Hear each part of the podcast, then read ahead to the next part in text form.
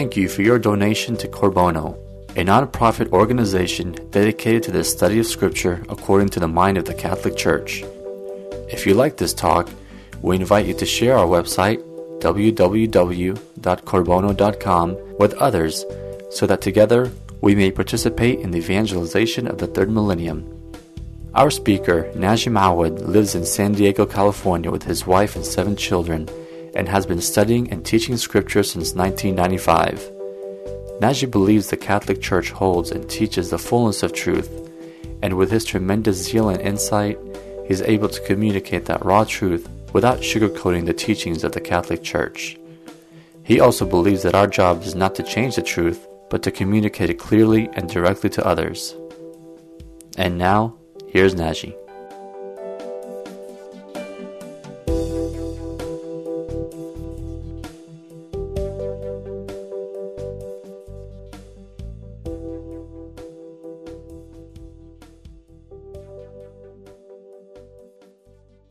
All right, so welcome to this Bible study on the book of Numbers. Book of Numbers is supposed to cover 40 years in wilderness, from Sinai all the way to entering the Holy Land, the Promised Land. Most of the book is covering the second month of the second year since they've entered the wilderness, and the last 5 or 6 months before they entered the Holy Land. And in the middle, really, we have some chapters covering laws, and one incident, actually, a number of incidents all connected together called the Kohathite rebellion, and we'll cover that. So, but fundamentally, it is the beginning, when they're about to set out, in the end, when they're about to enter the Holy Land, and as far as the middle is concerned, very little is said, and when my observation was that it is done this way because the 40 year that they were going to spend in the wilderness was due to rebellion. They did not listen, they did not trust God, and told them, therefore, because you did not listen and trust what I have to tell you, you're going to die here, and you will be blotted out. And as a result, Scripture will not remember them. So this is fundamentally, in my view, why the book is structured this way. It is consonant to the Word of God that He spoke to them. We've put the book of Numbers in its overall context of the Hexaduc, the 6 books, the first 5 books plus Joshua, the 6 books. And we saw that when you look at it this way, there is a chiastic structure to this whole entire organization of these 6 books. And a chiastic structure, a structure where you would say, I am going to the store, that would be statement A, with my children, statement B, and then you reverse them. With my children, I'm going to the store. Now you might do that, so A, B, B prime, A prime, for poetic reasons, but if now you say, I'm going to the store with my children, A, B, X, which is the center of this chiastic structure, to eat ice cream, with my children, I'm going to the store. X, the center piece, is the most important element, the most important information. You lead to it and you move away from it in reverse order. That is a very common structure found in ancient writing. Very common. And when you therefore put the book of Numbers in this entire context from Genesis, Exodus, Deuteronomy, Numbers, Leviticus, and Joshua, you will find that the center of it all is the theophany, when Moses is up on the mountain speaking to God.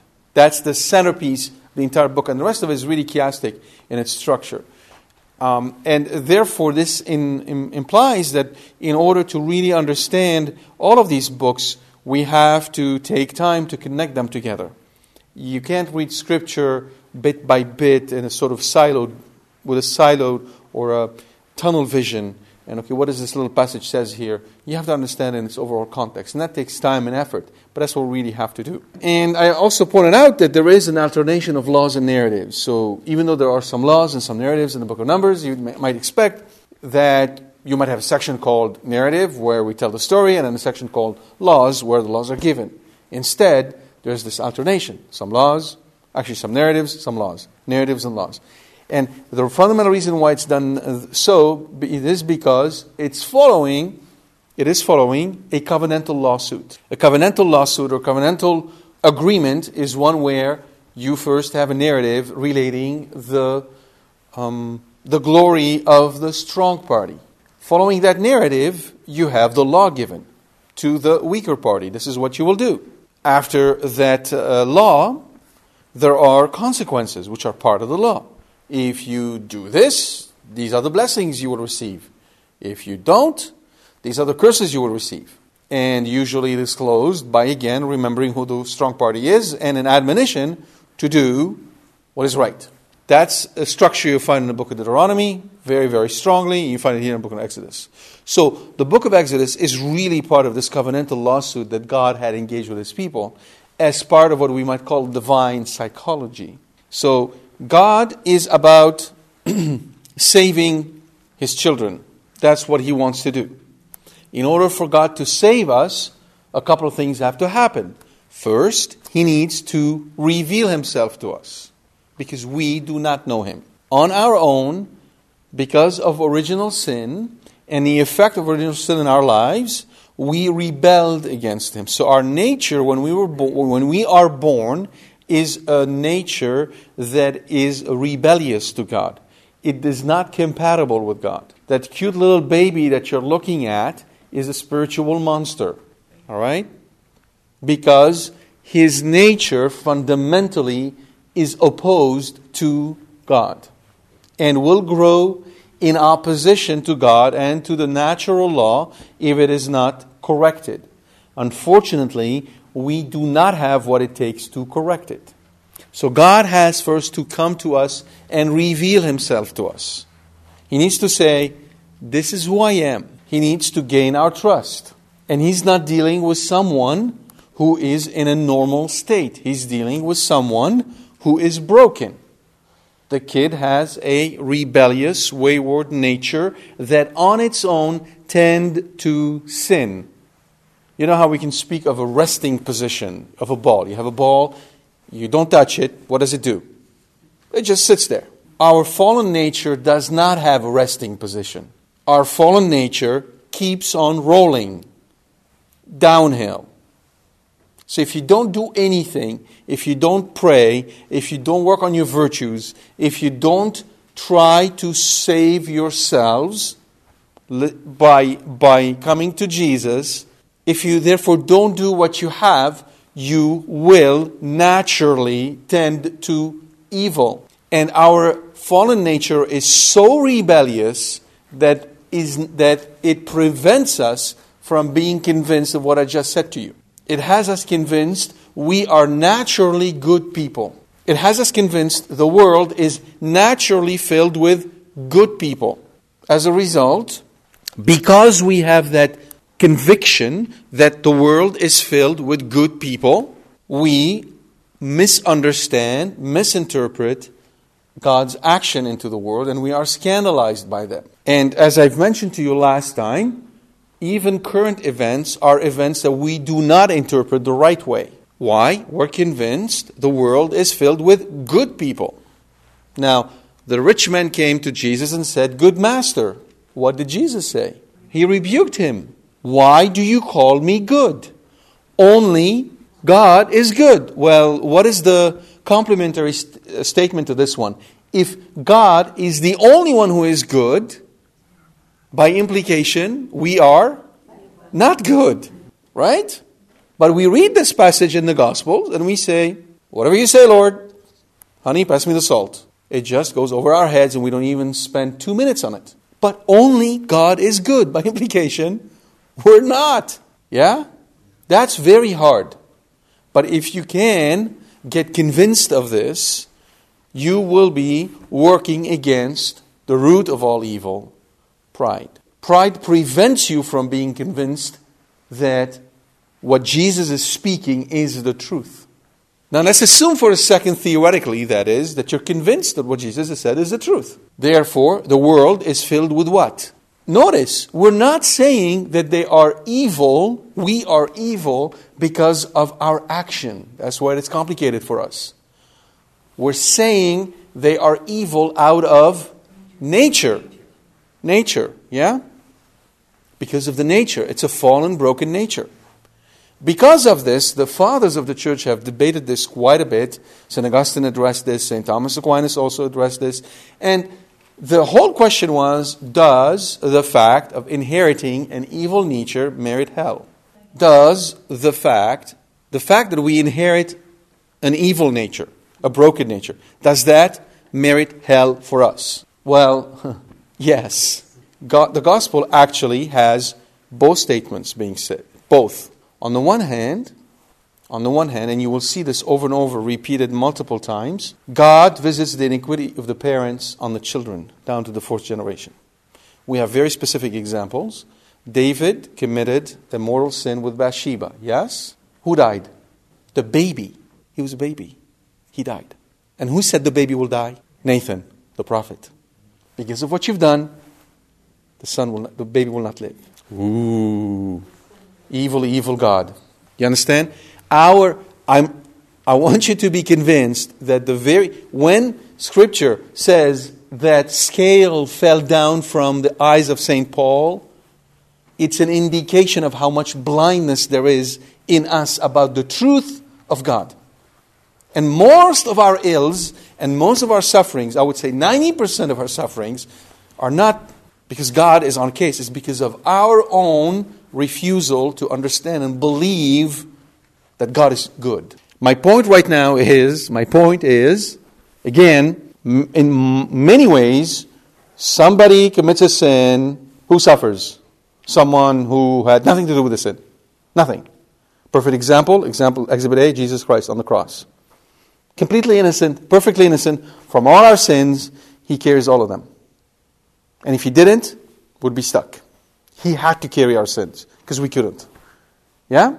There is something in our nature which we all share and we pass and communicate, which has been broken, and that is the curse that God imposed on Adam and Eve because of their disobedience. Understand, we are family. Family, we're not just individuals. At the same time, our own actions count. So how does that work? Well, that works in the context of the salvific work of Jesus Christ. When you are baptized, particularly when you're baptized, you break away from your original family. You're now joined to the divine family of Jesus Christ. You're a new creation. And you can call upon His mercy to cover for your sins. That's the difference. But if you don't have that, the old covenant remains. And the sins of the fathers are visited on the children. Yeah? However, the point being, just so that we can be very clear on this, the problem is that when we are born with a vitiated nature, with a broken one, what do we tend to do? We tend to sin. And so we sin. And now we have personal sin in our souls. We have personal sins in our souls.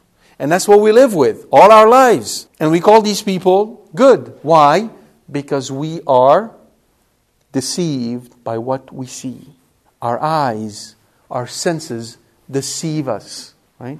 Somebody walks around, good-looking, strong, big, beautiful, white smile, this and that and the other. This is a good person.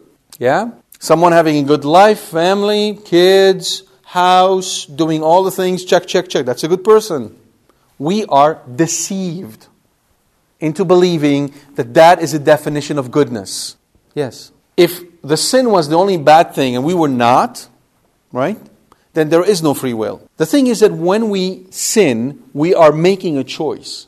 And that choice will conform us to that which we are choosing. And eventually, those who fall into hell lose their names and become very much like demons. Just as those who are in heaven and have the glory of God are very much like God. Make sense? Goes both ways. We are created in the image and likeness of God as far as our faculties are concerned. Meaning that we have reason. We have an eternal soul. Those are the things that make us in the image and likeness of God. However, that image has been... the mirror reflecting that image has been broken. Yeah?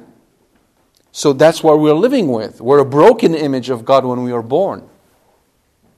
And if Jesus didn't come and die on the cross, we would still be a broken image of God. And there's nothing we can do about it. Yeah? So we live in a world where we think if somebody is living a normal life, what we consider a normal, happy life, then he's a good person. And the implication is that this person is going to heaven because he's a good person, right? No one in his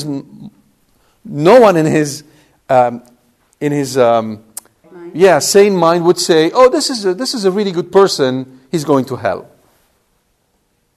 Right? See how we condition ourselves, and as we condition ourselves, we condition our belief, and we reduce God to what we want to believe, and now we live in heresy. Because none of that is what Jesus said. It was the exact opposite. Apart from me, you can do nothing. If you who are evil give bread to your children when they ask you, how much more your Father. If you who are evil. Those are the words of our Lord in the Beatitudes. If you are evil, and your son comes and asks you for a bread, and you don't give him a stone, how much more your Father in heaven. Right? Evil is what we are. And until we admit to that, we cannot repent. Repentance starts right there. However, why should I admit that I'm evil? If there is a guy coming to me with a gun, putting it in my head and say, you know, admit you're evil, I'm not going to do it. I'm pretending to, right? What will cause me to admit that I'm evil? Only one thing. When I feel loved, even though I'm evil. And that love is so overwhelmingly strong, so powerful, that it can heal the evil in my heart. Then I am joyfully and willingly admitting that I'm evil. Because now, there is a way out, right? I mean, there's reason behind this. If somebody comes and looks at me with eyes of love, so powerful, that it completely overcomes the sense and the reality of evil in me. Somebody who has healing power, so great, that my evil looks like a drop of black ink in the sea of fresh water. Then I will admit that I'm evil. Yeah? That's what happened to that adulteress. She was caught in the act of adultery and brought to Jesus. Right? They wanted to stone her. And then you know the answer he gave. Let he who... What is Jesus' implication? Everybody is a sinner. Hello? That was their problem. They thought they were better than her. You see? They thought they were better than her. And then what did he say to her? Where are those who condemn you? And then she said, they're not here, sir. And then he says, neither do I condemn you. Does this mean he's saying to her, your sin is okay, it's not a big problem? No. Is that what he's saying? No. He's saying this precisely because her sin deserves condemnation. If we don't understand this, then we don't understand the mercy of God. It is precisely because her sins absolutely deserves condemnation that he says to her, neither do I condemn you. Go and... Now that is the thing that blows us away. That last statement. How could... I mean, is he being cruel? Is he being sarcastic? Is he playing with her? Go and sin no more? How do you say this? How? Unless... There's power behind those words. Unless what he says is. That's God. Yeah? And why would she believe him? Because in his eyes, she saw love. It's when we see ourselves the way he sees us, we're able to rise to his image of us. Yeah?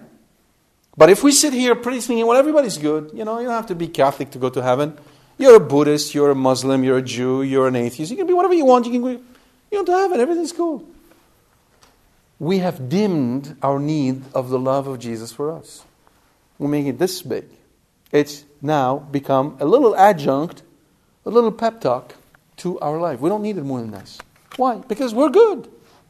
So obviously when you think this way, you see what's going on in Japan or Indonesia or anywhere else, you go, that's a tragedy. It's horrible. Really? Logically speaking, is it really what you think it is? Take Japan. 98% people don't believe in Jesus Christ.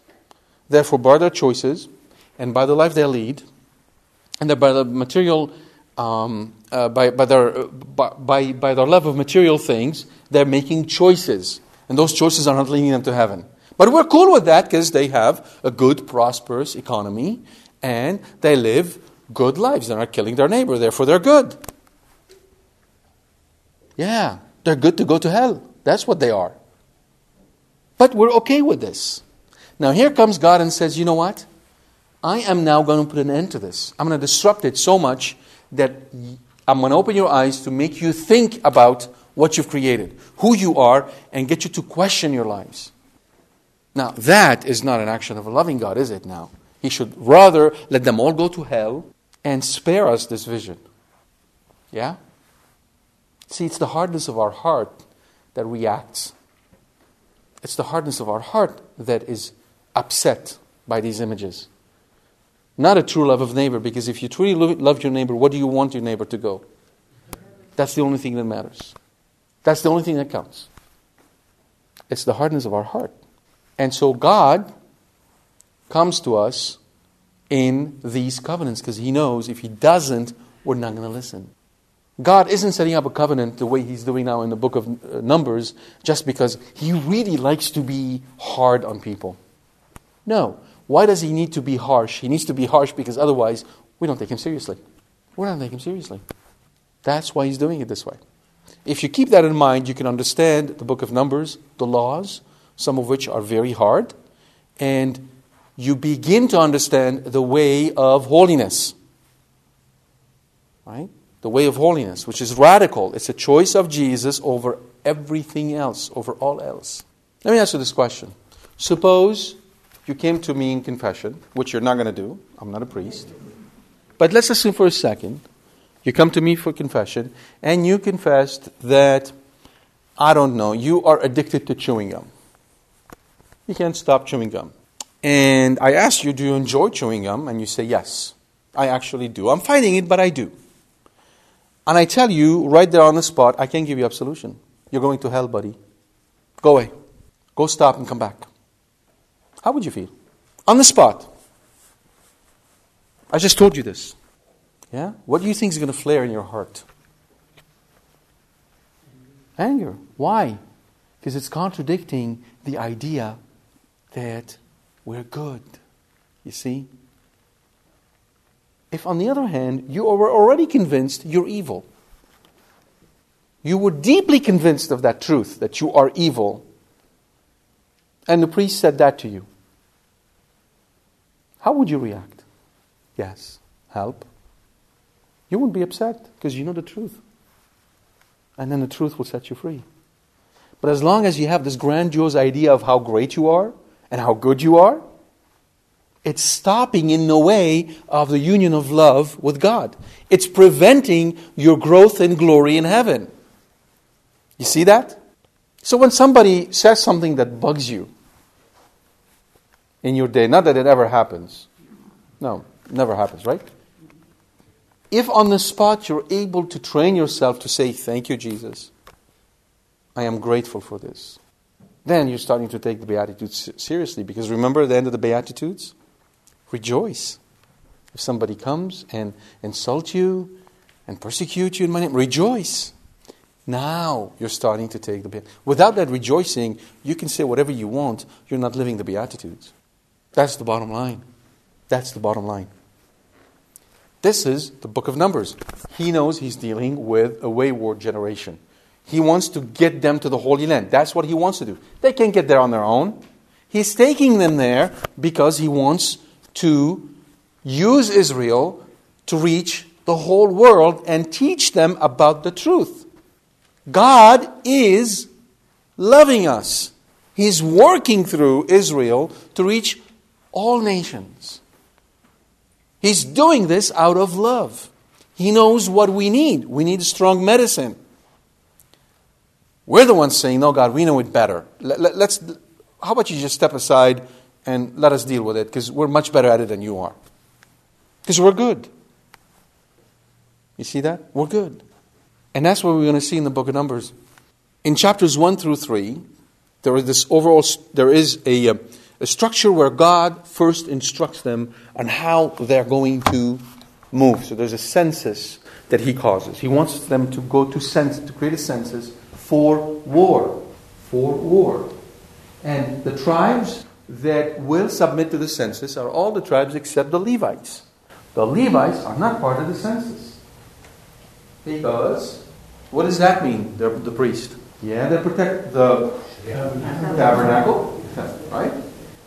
But more fundamentally, they are the ones that would be waging the greatest battle. So priests are spiritual soldiers. Right? Spiritual soldiers, as we ought to be. St. Paul tells us very clearly, we are not fighting flesh. Meaning, in your quest for holiness, you're not just fighting against yourself. You're not just a ball that on its own is rolling to hell. No, you're on a ball and there is a whole team of superstar soccer players who are kicking you to hell. Those are the principalities and powers of this world. They are on your case and day and night, and they will not stop ever, as long as you live, to do everything they can to kick you this way. This is who you're fighting against. It's a spiritual battle first. Then it's a physical battle. In this order. Right? But again, we walk around thinking everybody's good. We're good. So it's all good. Right? So our appreciation or our sense of the work of the devil in our lives is out of whack. Right? You have people who don't even think that the devil is even thinking about them. And you have people that think the devil is the cause of everything behind what's going on. So both extremes need to be avoided. Right? It's neither one nor the other. But this is what you're fighting against. So the priests are the spiritual warriors. Now today, by extension, all those all those good Catholics who live a life of grace. You understand, when you live a life of grace, when you are in a state of grace, you just by being in a state of grace, you're waging battle. Just by being in a state, you don't do anything else. Just by being in a state of grace, you are waging a huge battle. So in your whole neighborhood, there may be one demon going around all the apartments in your neighborhood. And in your own house, against your house, there may be a whole legion of them. There may be thousands of them attacking you. Just you. This is the battle you're waging. Just by living in a state of grace and growing in your spiritual life. You are winning souls for God just by doing that. I have a friend who told me that while he was going through Lent, he had decided that he would give up 1 spoon of sugar, amongst other things. But one of the things he really liked was a cup of tea with 2 spoons of sugar. He just could not give up 2 of them. He said he was already doing a bunch of other things. So he reluctantly, that was a battle for him, gave up 1 spoon of sugar. And then one day, he was irritated by the fact he was not getting his 2 spoons of sugar. And he took the first one and took the second one. And he told me that he heard the voice of his guardian angel saying to him, "You could have saved the soul." So he stopped right there on his track and then obviously thinking to himself, wait a minute, who am I that I can save a soul? And it was just 1 spoon of sugar? So he just ignored it. He ignored it. He was just, this is silly. How could I save a soul with 1 spoon of sugar? It makes no sense to him. So he just went with his... And as he was walking away, he had an overwhelming sense of sadness. So he promptly turned around, went back, emptied the tea, took another one with 1 spoon of sugar. And he reflected on that. He said, imagine this. Imagine if, neither he nor I could know if this is right. There is no proof to it. But The thought came to him that just one spoon of sugar, you could save the soul. No, no, it could be, but the sense that he had, and I know him fairly well, it was really surprising, because he's not prone to this kind of guilt, but it could be. But anyhow, the point is, even when you're living a life of grace, these little actions you do have immense weight, immense power to them. Right? And this is what God wants to show them, the details, the importance of the details. So, in the chapter 1, he does the census, preparation for war. Now, every time there's a census, either for war or for taxes, it's always part of a curse. Counting people is always part of a curse. Absolutely. Okay? Always. Even when God demands it, right? If they were doing his bidding, he would not be counting them for war. But he does. And then he tells them how they're going to line up their tents around the tent. He specifically indicates how they're going to be located around the holy tent. Tribe by tribe. Interesting thing, if you read chapter 1, you will notice that Judah has prominence, not Reuben. Reuben is the firstborn of Jacob. And you remember from the study of Genesis, the firstborn has the double portion. He's the one who receives. Normally, he's the one who would receive the blessing. He's the one who would continue on. But as we saw in the book of Genesis, continuously, the firstborn is the one who follows. Over and over and over again. And it is Judah, therefore, who takes prominence in the east. Dan, interestingly enough, is in the north. Now, to the ancient, the north was the abode of the devil. Because to them, every storm and everything cold and dark came from the north. So, physically, everything located north was the abode of the devil. And that's why usually when you do a baptism, you're supposed to turn around. And obviously now we face the door of the church, but usually you're supposed to face north, right, to reject the devil. But now, same meaning with the door of the church, right? So he is set on the north. There's an interesting thing in the book of Revelation, when St. John goes to the tribes, he does not mention the tribe of Dan.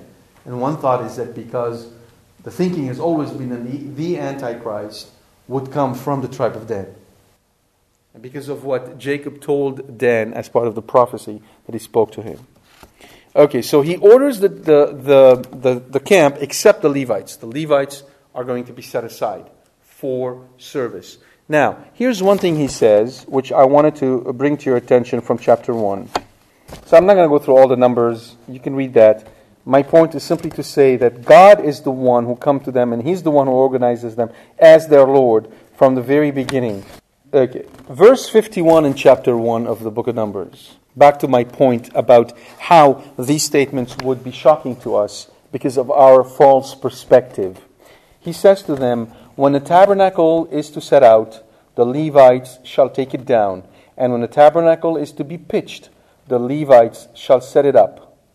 So far, so good? "And if anyone else comes near.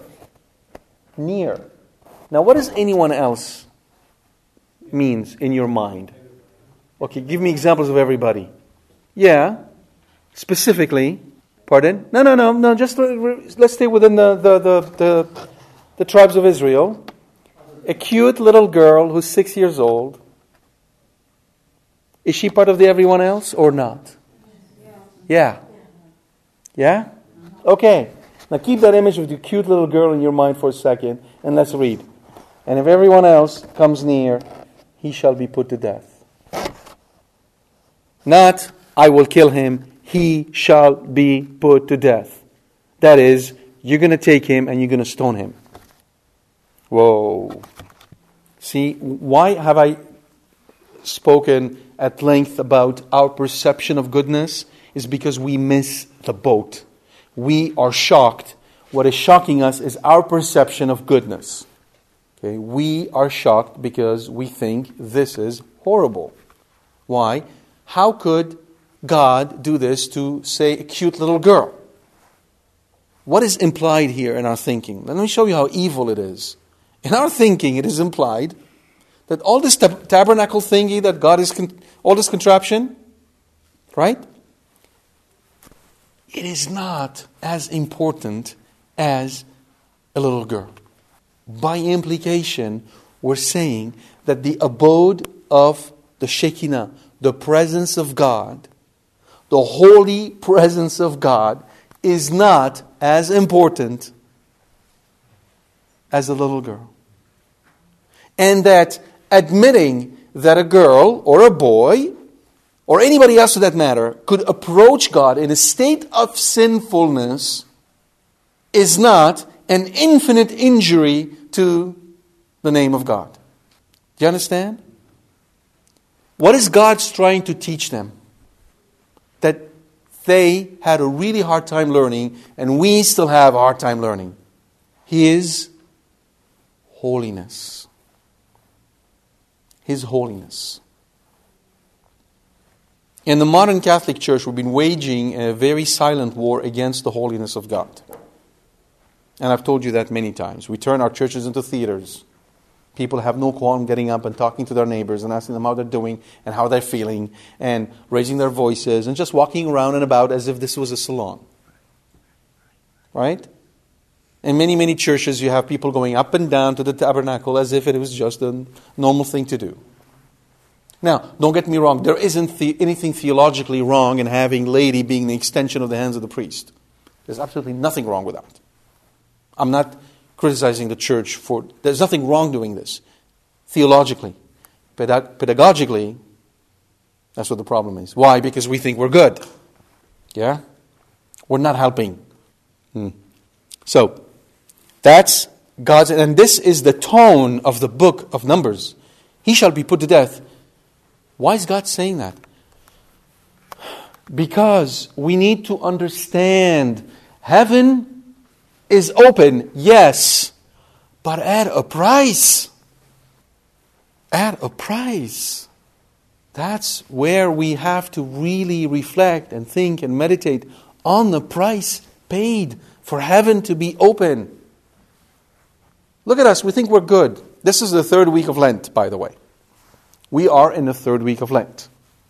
So if you haven't started yet, some serious fast, you still have 3 weeks to go.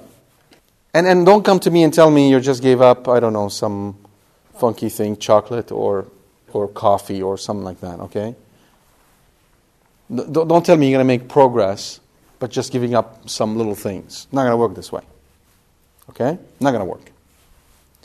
So, now if you have health issues or whatever, it's a different story, right? But if you don't have health issues, okay, trust that God in this season will give you what you need to really grow in His love by a wonderful and joyful fast. It needs to be a battle. Okay, you need to push yourself until it's a battle. Okay, that's how you grow in your love of Him. Anyhow, this is Lent. And most of us, as I said, don't value the love of Jesus so much, or the love of souls for that matter, that we're willing to give up things for Him. But we're good. We're good. We're good. I mean, if any one of us were to see ourselves the way God sees us, we would fall on our knees and weep. Anybody, anyone, we would weep. Sometimes, I pray that this happens to you, you feel dry internally. You have no feelings for God. You have no pleasure in prayer. You have no interest in even going to church. You're irritable. You're somebody's trying to do something, and you're impatient. I hope that you're hit by these moments, because this is when God, the Holy Spirit, withdraws His loving support for you and gives you a glimpse of who you are, so that you can turn around and say, "Thank you, Jesus, for showing me the truth, but thank you even more that you love me." And this is the love of Jesus to someone who really is not deserving of His love. Right? Yes. No, there is a difference between the two. You're not committing any sin. You're just being tempted and resisting is hard and you have to force yourself to pray and your mind is all over the place, you just dryness. Right? Very different than when you are now entertaining ideas that are wrong, that you're willing to get drunk or do, crazy stuff. That's what I'm talking about this. You're just fighting the fight, but there is really no pleasure for it in you. It's completely dry. And you see yourself being so irritable, so impatient. There is no emotion. Everything is stripped bare. You're still doing what you have to do, but it's bare. This is God's way of showing you, this is who you are. If I were to withhold my support from you, you'd fall right where you are, right there. Because we think we're good. We're actually ready to canonize ourselves. Right? We have these ideas of being canonized. This is where the devil, keeps on fanning this notion of goodness in our head. Now remember, I'm not saying this, it's not deprecation, and I'm not putting us down so we can get depressed. It's a relation. Listen carefully to what I'm saying. Listen carefully. It is in the presence of God. So therefore, there is God who holds you on eagle's wings, and He carries you forward. So you can see yourself the way you are. God carries you. He holds you, and He's showing you the truth, because without the truth, you will not be set free. But He carries you. He won't let you fall. Psalm 91. He will send angels, lest your foot strike a rock. Do you believe that? Do you really believe that He's going to do that for you? Yeah, that's what we're talking about. So the quicker you surrender to Him and let go of any pretense of goodness in you, the better it is. Now, you don't believe me? Okay, go read the writings of St. John Vianney. You don't have to take it from me, take it from him. He's a saint. He's canonized. His picture's over there. And his body's incorrupt. St. John Vianney said, "One day I asked God to show me myself as I truly was." St. John Vianney, right? The one who's chasing demons and having people converted and you name it. And he said, "God showed me myself the way I was for a second. And had He not taken away the memory of it, I would have despaired. I will never ask Him this again." St. John Vianney, he is over there. You don't take it from me, take it from him. Okay. Now, those of you who think there are holier than St. John Vianney, please stand. Because I would really want to talk to you after. Okay. All right. So, the quicker you let go of this rebellion, this silent, stubborn rebellion that poisons your heart, the quicker you let go of this any notion of goodness in you, and you understand there's nothing you do that is good that doesn't come from God. Nothing. The quicker you are on the way of conversion, of healing, of repentance, and of love. That's what Lent does for us. Okay. God does that to me every single time. Sometimes I'm even tempted not to prepare studies. Because I spend time, my son spends, I have 23 pages of notes on this, okay? I spend time, my son spends time, I sit down, read my notes carefully, highlight everything I want to say, and come here, and as soon as I get to this door, God takes this, throws it out of the window, and I'm talking about something I had never planned talking about when I came here. All right? Okay, this is not... All right. Let's move on, or at least try to. The Lord spoke, by the way, in chapter 4, the Lord spoke in a tent of meeting. He's speaking to Moses in a tent of meeting. Where's the voice coming from? It's coming from the seat of mercy between the two cherubim. God's holy presence is there. You understand that? It's not an empty tent. God's holy presence is there, and He speaks to Moses from it. What is that? It's a theophany preparing people for the real thing, which is behind me right now. The Eucharist. Yeah? Okay. So you want God talking to you? Go sit in front of the Eucharist. Because now He's substantially present, whereas there was a theophany. It was a weaker presence than what we have in our churches. And that's what we're talking about. This is the holiness of God. All right. Now, we talked a little bit about the arrangement of the camp. And one thing I will say is that the people were at a distance from the Holy of Holies.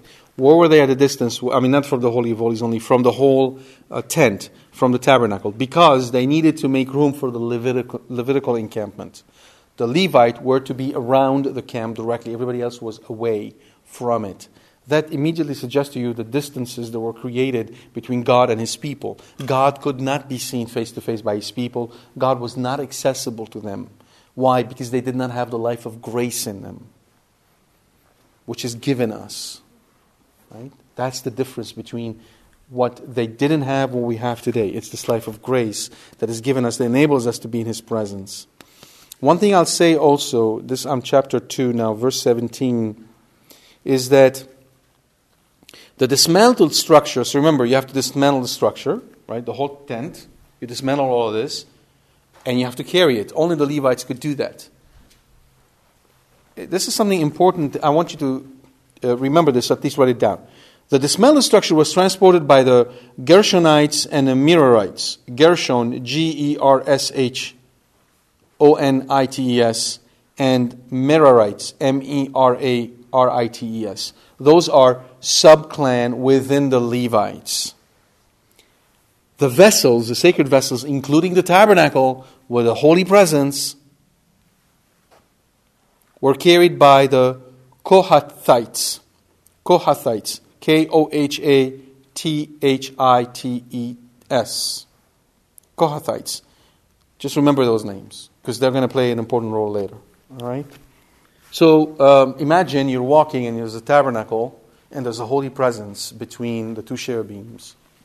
This is the presence of God in the temple. Not impressive? All right.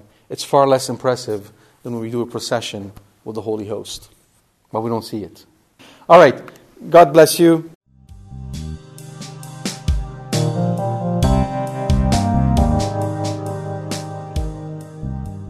We hope you've enjoyed this talk from Corbono. For more information about this and other talks, please visit our website at www.corbono.com. Thank you, and God bless you.